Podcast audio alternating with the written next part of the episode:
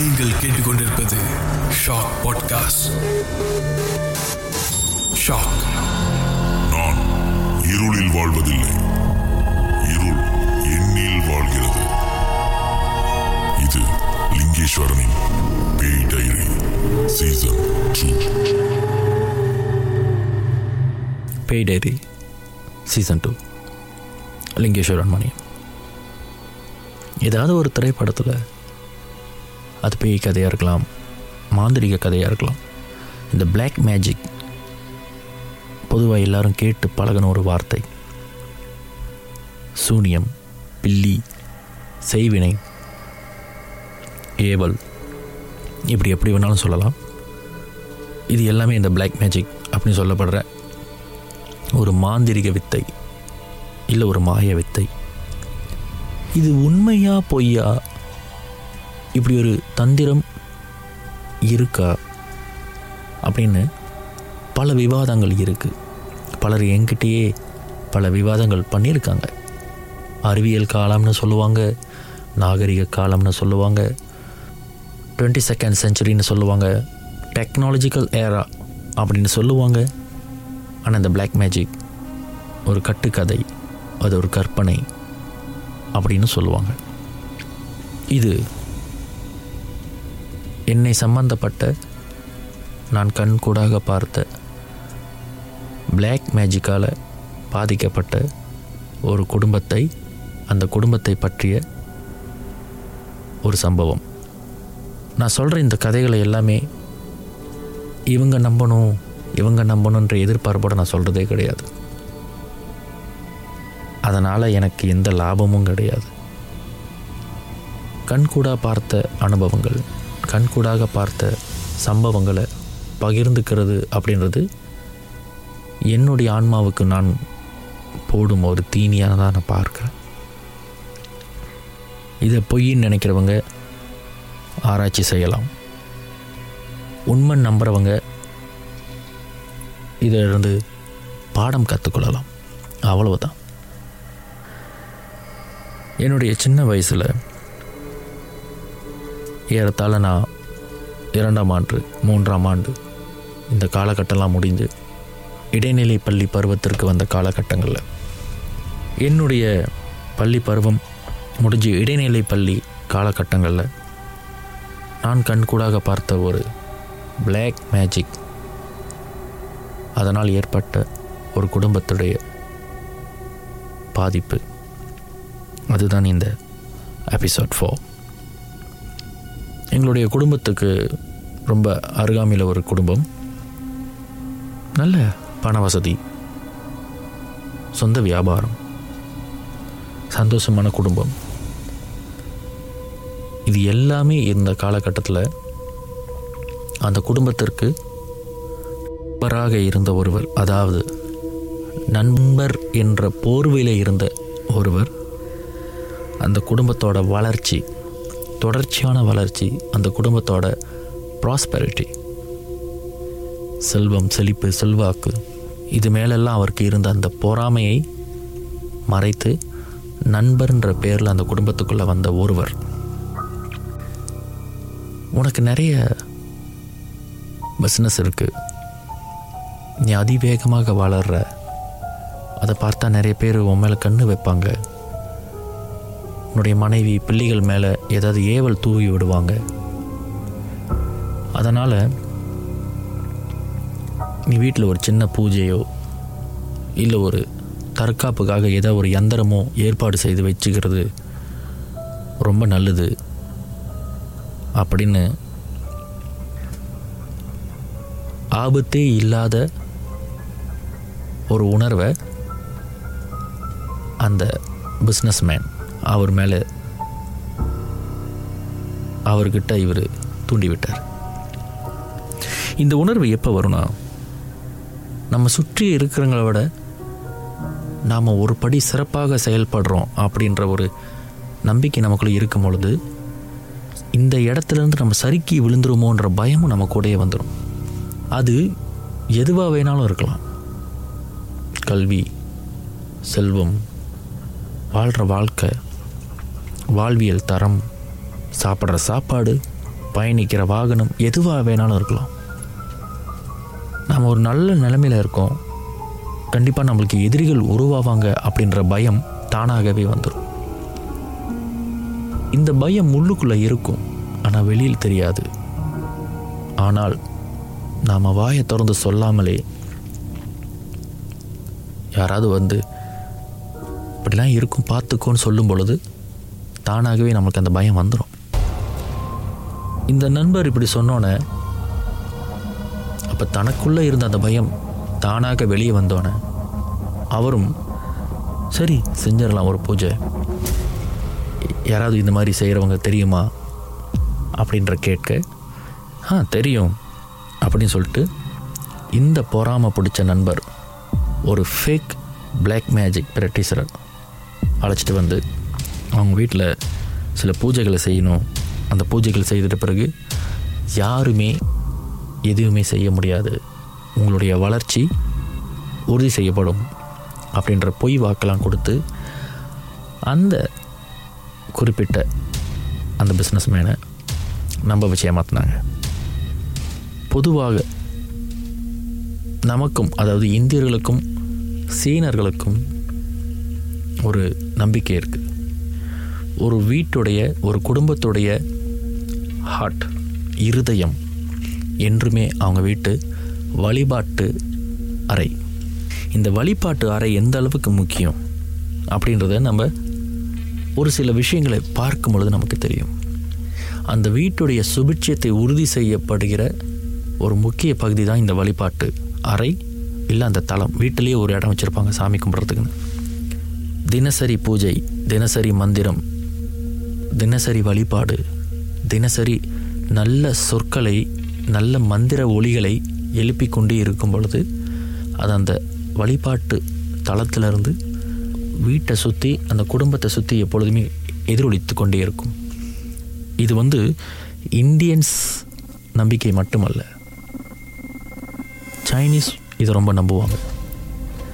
அதனால் எப்பொழுதுமே இந்த வழிபாட்டு அறை இந்த வழிபாட்டு தளத்தை வந்து சுத்தப்படுத்தலாம்.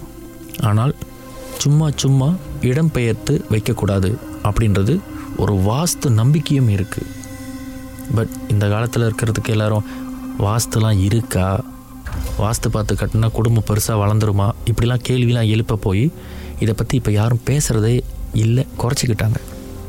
ஆனால் சீனர்கள் எந்த நாட்டுக்கு போனாலும் எங்கே இருந்தாலும் சுபிச்சமாக செல்வ செழிப்போடு இருக்கிறதுக்கு ஒரே காரணம் இந்த வாஸ்து நம்பிக்கை. அதில் குறிப்பாக இந்த வழிபாட்டு அறை வழிபாட்டு தலம். இந்த இடங்களை அவங்க நகர்த்துவதற்கு முன்பு அவங்க செய்கிற பூஜை இல்லை செய்த பூஜைக்காக அந்த அறையை அவங்க பராமரிக்கிற விதம். அதனால் என்றைக்குமே வீட்டில் இருக்கிற அறையை பார்த்து பதமாக தான் நகர்த்தணும் போகணும் வரணும். இது வந்து வழிபாட்டு அறையோடைய நாகரிகம். ஆனால் எங்கடா மற்றவங்களோட போட்டி பொறாமை? பில்லி சூனியம் ஏவல் செய்வினை. தன் குடும்பத்தை பாதிச்சிரும் தன்னுடைய வியாபாரத்தை பாதிச்சிரும் தன்னுடைய செல்வம் செல்வாக்கு. இது எல்லாத்தையும் பாதிச்சிருன்ற ஒரு தேவையில்லாத பயத்தினால அவர் சொன்ன அந்த நண்பருடைய ஆலோசனையினால் ஒரு பிளாக் மேஜிக் செய்பவரை வீட்டுக்கு அழைச்சிட்டு வந்து அந்த வீட்டில் இருக்கிற சாமி மேடையை வேறு திசை பார்க்குமாறு நிறுத்தி வச்சிட்டாங்க. வழக்கமாக இந்தியர்களோட வீட்டில் இருக்கிற வழிபாட்டு தலம் வழிபாட்டு மேடை கிழக்கு நோக்கி தான் இருக்கும். சூரிய உதயத்தை பார்ப்பதே அதனுடைய முகமாக இருக்கும். ஆனால் நான் கேள்விப்பட்டேன் இந்த சாமி மேடை இந்த வழிபாட்டு மேடை தெற்கு நோக்கி நிறுத்தப்பட்டது அப்படின்னு. இந்த தெற்கு நோக்கி நிறுத்தப்பட்ட உடனே அந்த வீட்டுக்கு வர வேண்டிய சுபிட்சம் அந்த வீட்டில் இருந்த சுபிட்சம் இது எல்லாமே போயிடுச்சு. நினைக்காதீங்க இது என்னோட சாமி கதையா ஆன்மீக கதையா அப்படின்னு. இதுக்கப்புறம் தான் இந்த எபிசோடோட முக்கியமான பகுதி. அதுக்கப்புறம் அந்த வீட்டில் பெரிய பிரச்சனை. கண்கூடாக பார்க்க முடிகிற பிரச்சனைகள் ஏற்பட்டது. கணவன் மனைவிக்குள்ள வாக்குவாதம் சண்டை இரத்த காயம் அதாவது டொமெஸ்டிக் அபியூஸ் நடந்தது. பிள்ளைகளோட படுப்பு பாதித்தது அந்த பிள்ளைகளுக்கு பள்ளிக்கு அனுப்புகிற அந்த பஸ் ஃபீஸ் பேருந்துக்கான கட்டணத்தை கூட கட்ட முடியாத சூழ்நிலைக்கு அந்த வியாபாரி வந்தார். அவருடைய வியாபாரம் பாதிக்கப்பட்டது. அதனால் அவருடைய செல்வாக்கு அவருடைய சொல்வாக்கும் பாதிக்கப்பட்டது. அவர் மீது இருந்த நம்பிக்கை பாதிக்கப்பட்டது. அந்த வீட்டு மேலே இருந்த வங்கி கடன் சேர்ந்து கொண்டே போனது. அவருடைய வாகனத்துக்கு கட்ட வேண்டிய மாதாந்திர கட்டணம் கட்ட முடியாமல் போனது. இவ்வளவு ஏன் அந்த வீட்டில் இருந்த அவங்களுடைய செல்ல பிராணிகளுக்கு வெறி பிடிச்சிருச்சு. இது சொல்லும் பொழுது ஏதோ ஒரு கதை மாதிரி இருக்கும். ஆனால் இது எல்லாத்தையும் அந்த அந்த லோரவங்க சொல்லுவாங்களே அங்கே இருந்தவங்க எல்லாருமே கண் கூட பார்த்த ஒரு விஷயம். பல பேர் வந்து அறிவுரை சொல்லியும் பல பேர் வந்து இது சரியில்லை அப்படின்னு எடுத்து சொல்லியும் அந்த குறிப்பிட்ட அந்த குடும்பத் தலைவர் கேட்கவே இல்லை. இதனால் வந்து அந்த குடும்பத்துடைய செல்வம் செழிப்பு குடும்ப ஒத்துமைன்னு எல்லாமே சீரழிஞ்சு கடைசியில் அந்த குடும்பம் வந்து ரொம்ப பெரிய பிரச்சனையில் இருந்தாங்க. அதிக பாதிப்பு பொருட்சேதம் பணம் இது எல்லாத்தையும் இழந்து ரொம்ப கஷ்டத்தில் இருந்தாங்க. இதோடைய அதிகபட்சம் எங்கே போய் நின்னதுன்னா அந்த குடும்பத்தில் இருந்த அந்த செல்ல பிராணியில் ஒரு பிராணி வீட்டை விட்டு போயிடுச்சு. இன்னொரு பிராணி வெறி பிடிச்சி வீட்டில் இருக்கிறவங்களே கடிக்க ஆரம்பிச்சிருச்சு. நாயினா கடிக்கும் தானே அப்படின்னு பகுத்தறிவாக நம்ம ஒரு பதில் சொல்லிடலாம்.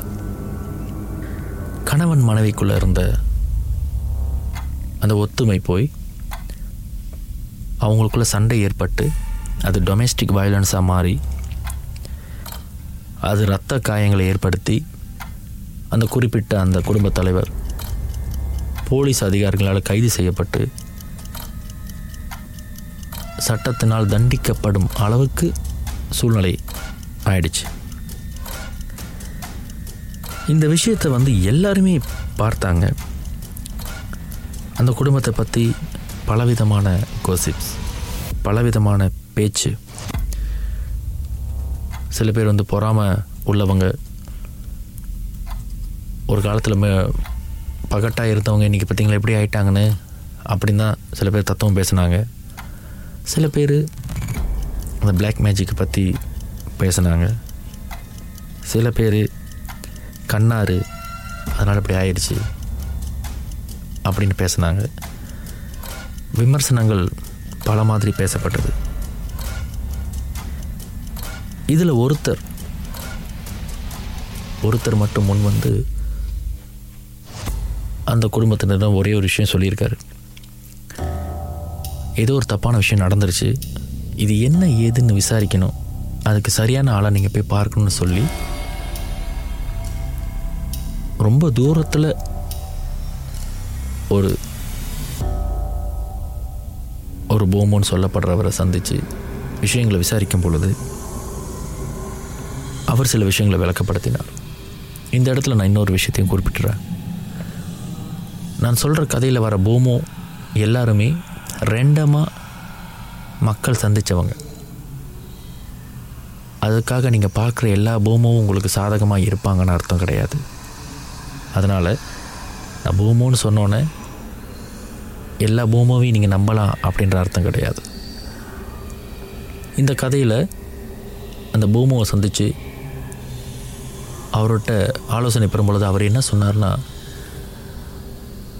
எல்லாம் நல்லபடியாக தான் போயிட்டு இருந்தது.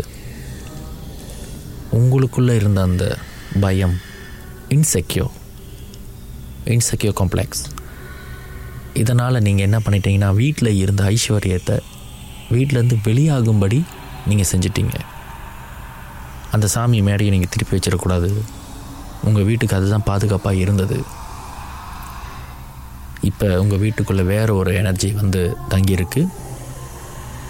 எது எல்லாம் நீங்கள் சேர்த்தீங்களோ அதை எல்லாத்தையும் ஏதோ ஒரு வழியில் அந்த அந்த வீட்டிலேருந்து விரட்டி அடிக்குது.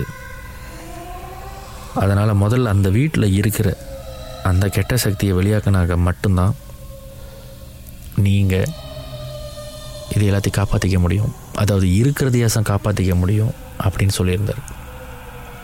இப்படி சொன்னால் எல்லோரும் என்ன நினைப்போம்? போச்சுடா இதுக்கு ஒரு பூஜை செய்யணும் இதுக்கும் செலவு பண்ணணுமா அப்படின்னு நினைப்போம். அவர் சொன்னது ஒன்றே ஒன்று தான் உங்களுடைய சாமி அறையை வழிபாட்டு அறையை நல்லா சுத்தப்படுத்தி கழுவி முன்ன எப்படி இருந்ததோ அதே போல் அந்த சாமி மேடையை கிழக்கு திசை நோக்கி நிறுத்தி வைங்க. தீய சக்தி ஏவி விடப்பட்ட சக்தி எல்லாமே போயிடும். உங்களுக்கு யாரும் செய்வன செய்யலை. உங்களை யாரும் அழிக்கணும்னு நினைக்கல. ஆனால் இந்த ஐஸ்வர்யத்துக்கெல்லாம் காரணமாக இருக்கிற உங்களுடைய வழிபாடு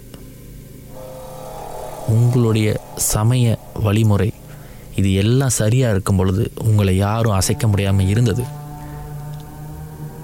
எது ஒரு வீட்டுக்கு தூணாக இருக்கோ அந்த தூணையை அசைச்சு பார்க்கணுன்னு உங்களை உங்களோட வளர்ச்சியில் பொறாமை உள்ள ஒருத்தர் செய்த திட்டம் தான் இது. அந்த சாமி மேடையை சரி செய்யுங்க மற்றது எல்லாமே தானாகவே சரியாயிடும் அப்படின்னு ஆலோசனை படத்தை சொன்னார். இதில் என்ன ஒரு சந்தோஷமான விஷயம்னா அந்த குடும்பத்தில் எவ்வளவோ விஷயங்கள் நடந்து பணம் செலவாகி ஒரு நல்ல குடும்பம் உடைஞ்சு போனது ஒரு வேதனைக்குரிய விஷயமா இருந்தாலும் அந்த குடும்பத்துலேருந்து எந்த ஒரு உயிரும் போகலை. அவங்களாம் ரொம்ப பாதுகாப்பாகவே இருந்தாங்க.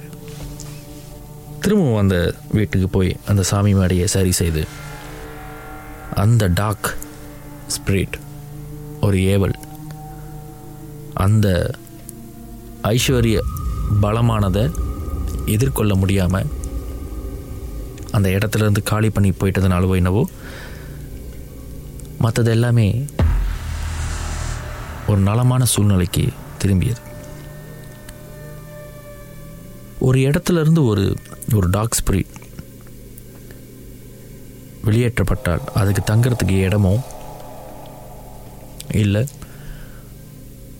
அது துணையாக நிற்கிறதுக்கு ஒரு மாஸ்டர் இல்லைன்னா அது தன்னுடைய பழைய மாஸ்டரை தேடியே போயிடும் தன்னை ஏவி விட்டவங்க தனக்கு சரியான ஒரு இடத்த ஏற்படுத்தி கொடுக்கல. அந்த இடத்துல ஏவி விடப்பட்ட இடத்துல எனக்கு பாதிப்பு ஏற்பட்டுருச்சு என்ற கடுப்பில் திரும்ப தன்னுடைய மாஸ்டரை தேடி போகும் பொழுது அந்த மாஸ்டருக்கு சில பாதிப்புகள் ஏற்படும்.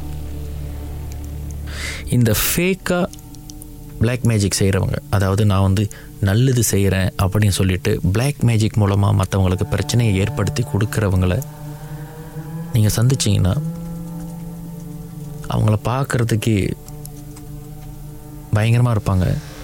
அவங்களோட எனர்ஜி ரொம்ப நெகட்டிவாக இருக்கும். நெகட்டிவ்னால் உங்களோட எனர்ஜி அவங்க அப்சர்வ் பண்ணுறது உங்களால் உணர முடியும். ஆனால் நீங்கள் ரொம்ப கன்னிங்காக பார்க்கணும். அவங்கள்ட்ட இருந்து எனர்ஜி உங்களுக்கு வராது. உங்கள் எனர்ஜி அவங்க இழுப்பாங்க. உங்கள் இருந்து எனர்ஜி அவங்கக்கிட்ட போகிறதுக்கு பேர் தான் நெகட்டிவ் அவங்களோட எனர்ஜி ரொம்ப நெகட்டிவாக இருக்கும். இட் மீன்ஸ் உங்கள்கிட்ட இருந்து அவங்க அவங்களோட எனர்ஜியை எடுத்துப்பாங்க. இப்படி அந்த வீட்டிலேருந்து விரட்டப்பட்ட அந்த ஒரு டாக் ஸ்பிரிட் திரும்பவும் ஏவி விட்டவங்கள்ட்டே போய் அவங்கள தாக்கும். அந்த மாதிரி அந்த குடும்பத்தை இப்படி நிலக்குலையை செய்யணும் அப்படின்ற எண்ணத்தோடு அந்த வீட்டில் வந்து வழிபாட்டு தலத்தை திருப்பி வச்சு கிட்டத்தட்ட ஒரு ரெண்டு மாதத்தில் அந்த குடும்பத்தை நிலைக்குலை செய்த அந்த மாஸ்டருக்கு ஒரு சம்பவம் ஏற்பட்டது. அவருக்கு உடம்பு முடியாமல் போயிடுச்சு. பல்லு பிடுங்கணும் அப்படின்னு சொல்லி அவர் ஹாஸ்பிட்டலில் அட்மிட் பண்ணப்போ அவரோட ஜாவில் சலம் கட்டி இருக்குது அப்படின்னு சொல்லி ஆப்ரேஷன் பண்ணணும்னு சொல்லியிருக்காங்க. ஆப்ரேஷன் பண்ணியும் அந்த இன்ஃபெக்ஷன் அவங்களால சரிப்படுத்த முடியல. அது சரிப்படுத்த முடியாதனால அவருடைய ஜா முழுக்க சலமாகி அவரால் சாப்பிடக்கூட முடியாமல் அந்த இன்ஃபெக்ஷன் அவர் நாக்கில் சலம் வச்சு கடைசி வரைக்கும் அவருடைய சாப்பாடை அவரால் கடிக்கவோ மெல்லவோ முழுங்கவோ முடியாமல் ஒரு வார்த்தை கூட பேச முடியாமல் இறந்து போனார்.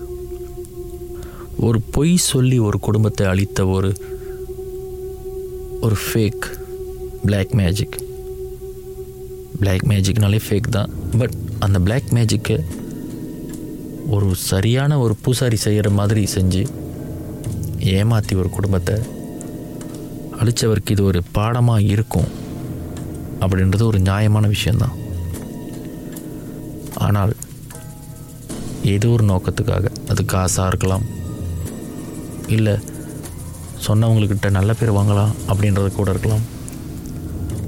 இப்படி பிளாக் மேஜிக் பண்ணி ஒரு குடும்பத்தை அழித்தவங்களுக்கு இந்த தண்டனை சரியானதாக இருக்கலாம் அப்படின்னு பலர் நினைக்கலாம். ஏன் நீங்கள் கூட நினைக்கலாம். ஆனால் என்னென்னா இந்த பிளாக் மேஜிக் அப்படின்னு சொல்கிறது எப்போ நம்ம பக்கம் திரும்பும் அப்படின்னு நமக்கு தெரியாது.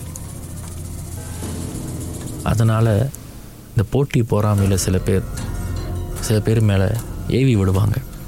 எனக்கு அவன் நல்லா இருக்கான் எனக்கு அது பிடிக்கல எனக்கு இவன் நல்லா இருக்கான் எனக்கு அது பிடிக்கல. அப்படின்னு சொல்லி பிளாக் மேஜிக் அப்ரோச் பண்ணி யாரையோ ஒருவரை வியாபாரத்தையோ அவரோட குடும்பத்தையோ நிலக்கொலைய வைக்கிற ஒரு சூழ்நிலை ஏற்படுத்தி கொடுக்கறது வேணால் நமக்கு சுலபமாக இருக்கும். ஆனால் அதை செய்கிறவங்களுக்கு தெரியும் அந்த வித்தை என்னன்னு. அந்த வித்தையில் ஒளிஞ்சிருக்கிற பின் விளைவுகள் என்னன்னு. நான் இதை ஏன் சொல்கிறேன்னா நீங்கள் யாரையாசம் போயிட்டு? இவங்க வாழ்கிறது எனக்கு பிடிக்கலன்னு சொல்லி ஒரு பிளாக் மேஜிக் ஒரு ஏவல் ஒரு பில்லி சூனியம் பிறருக்காக செஞ்சு அதை அவங்கள தாக்கி அதுலேருந்து அவங்க விடுபட்டு அதுக்கான வழியை அவங்க கண்டுபிடிச்சிட்டாங்கன்னா அனுப்பி வைக்கப்பட்ட ஏவல் திரும்பவும் அந்த மாஸ்டரை தேடி வரும். அதாவது ஏவி விட்டவங்களை தேடி வரும். இது அந்த பிளாக் மேஜிக் செய்கிறவங்களுக்கே தெரியும். ஒரு கால் அந்த பிளாக் மேஜிக் செய்கிறவங்க நான் தப்பிக்கணும். அதனால் என்கிட்ட வராத. உன்னை ஏவி விட சொன்னானே அவங்கிட்ட போ அப்படின்னு சொல்லி ஏவி விட சொன்னவங்கிட்ட போயிட்டு இருந்துச்சுன்னா அடுத்தவங்க நல்லா இருக்கக்கூடாதுன்னு நினைக்கிறவங்க எப்போவுமே நல்லா இருக்க முடியாது. இந்த பிளாக் மேஜிக்ன்றது ஒரு பெரிய மாந்திரிக வித்தை என்னதான் தொழில்நுட்பம் வளர்ந்தாலும் உலகம் வந்து வேறு ஒரு டிஜிட்டல் வேர்லாக மாறினாலும் அசுர வளர்ச்சி கண்டாலும் ஏதோ ஒரு மொழியில் ஏதோ ஒரு இடத்துல இயற்கையோடு சம்மந்தப்பட்ட நுட்பங்களை சேகரித்து அதில் இருக்கிற நல்லது கெட்டதை தெரிஞ்சு அதை நமக்கு சாதகமாகவோ இல்லை நமக்கு பாதகமாகவோ பயன்படுத்த தெரிஞ்ச ஒரு மாந்திரிக வித்தகர் செயல்பட்டுக்கிட்டு தான் இருக்கார். அதனால் அது நல்லதோ கெட்டதோ நல்ல எண்ணத்தோட அதை பயன்படுத்தினாலோ இல்லை நல்ல எண்ணத்தோடு அதை அப்ரோச் பண்ணாலோ தான் நல்ல விஷயமாக இருக்கும். அது அடுத்தவங்களோட அழிவுக்கு அப்படின்னு நினைக்கும் பொழுது சில வேளைகளில் சில சக்திகள் நமக்கு எதிராகவே செயல்படும். அது நல்ல சக்தியாகவும் இருக்கலாம் தீய சக்தியாகவும் இருக்கலாம். நான் இதை சொல்லும் பொழுது உள்ளுக்குள்ளே உங்களுக்கு உறுத்துனுச்சுன்னா உள்ளுக்குள்ளே உங்களுக்கு பயம் கொடுத்துச்சுன்னா நீங்கள் யாருக்காவது பிளாக் மேஜிக் செஞ்சுருக்கீங்களோ அப்படின்ற உங்களுக்கு ஒரு டவுட் இருந்துச்சுன்னா நீங்கள் நிறைய மாற வேண்டியிருக்கு. நல்ல வேலை நான் யாருக்கும் பிளாக் மேஜிக்கே செஞ்சதில்லை அப்படின்னு நினச்சிங்கன்னா கடைசி வரைக்கும் அப்படியே இருங்க. இது பேய் டைரி சீசன் டூ நன்றி. லிங்கேஸ்வரன் மணியம்